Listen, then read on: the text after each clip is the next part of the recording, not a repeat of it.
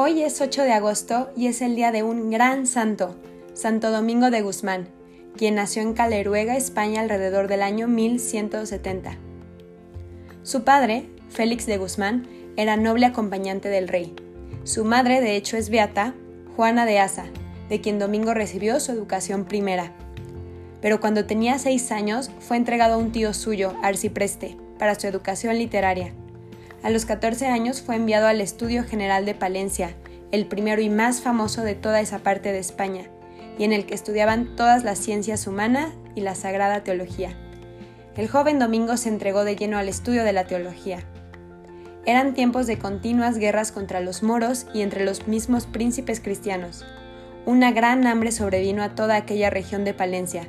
Domingo se compadeció profundamente de los pobres y les fue entregando sus pertenencias.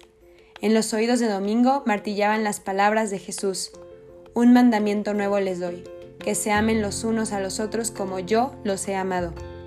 Llegó el momento que solo le quedaban lo que más preciaba, sus libros. Entonces pensó, ¿cómo podré yo seguir estudiando en pieles muertas, o sea, los pergaminos, cuando hermanos míos en carne viva se mueren de hambre? Un día llegó a su presencia una mujer llorando y le dijo, Mi hermano ha caído prisionero de los moros. A Domingo no le quedaba ya nada más que dar. Decide venderse como esclavo para rescatarlo.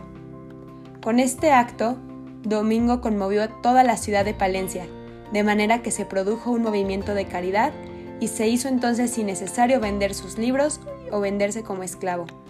También surgieron vocaciones para la orden que más tarde Domingo fundaría. A los 24 años de edad, Domingo fue llamado por el obispo de Osma para ser canónigo de la catedral. A los 25 años fue ordenado sacerdote. El rey Alfonso VIII había encargado al obispo de Osma, en 1203, la misión de dirigirse a Dinamarca a pedir la mano de una dama de la nobleza para su hijo Fernando. El obispo acepta y como compañero de viaje lleva a Domingo. Al pasar por Francia, Flandes, Renania e Inglaterra, Domingo quedó preocupado al constatar la extensión de las grandes herejías procedentes del maniqueísmo oriental. Estos negaban muchos dogmas de la fe católica, incluso la redención por la cruz de Cristo y los sacramentos. En 1207, Domingo, con algunos compañeros, entre ellos el obispo de Osma, se entrega de lleno a la vida apostólica, viviendo de limosnas que diariamente mendigaba, renunciando a toda comodidad, caminando a pie y descalzo, sin casa ni habitación propia en la cual retirarse a descansar, sin más ropa que la que tenía puesta. Comprendiendo la necesidad de instruir a aquellas personas que caían en las herejías, determinó fundar la Orden de los Predicadores, o sea, los padres dominicos, dispuestos a recorrer pueblos y ciudades para llevar a todas partes la luz del Evangelio. Funda centros de apostolado en todo el sur de Francia. Pero, reconociendo que para combatir las herejías era necesario una buena formación teológica, busca un doctor en teología que instruyera a la comunidad.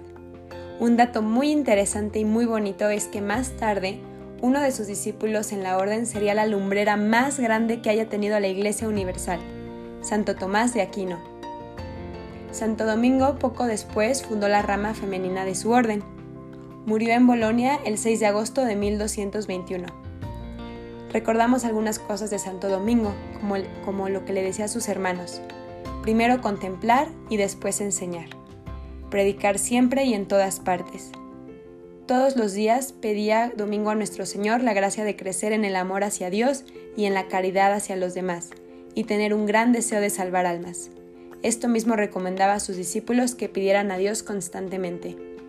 Hacía también estrictas penitencias como temporadas de 40 días de ayuno a pan y agua, siempre dormía sobre duras tablas, caminaba descalzo por caminos de piedras y por senderos cubiertos de nieve, Soportaba los más terribles insultos sin responder ni una sola palabra. Predicaba a pesar de estar enfermo. Nunca mostraba desánimo. Era un hombre de gran alegría y de buen humor. Sus compañeros decían, de día nadie más comunicativo y alegre que Domingo. De noche nadie más dedicado a la oración y a la meditación, pues pasaba noches enteras en oración. Sus libros favoritos eran el Evangelio de San Mateo y las cartas de San Pablo.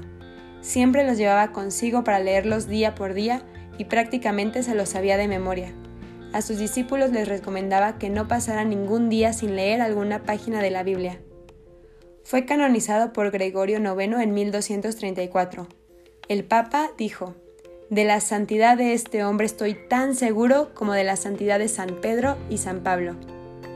Santo Domingo a mí me inspira mucho para tener en prioridad la salvación de las almas, la predicación de Cristo, no solo con palabras, sino también con obras, y estar siempre alegre a tener una vida más de recogimiento y oración. Santo Domingo, ruega por nosotros, para un día contemplar el rostro de Cristo contigo. Amén.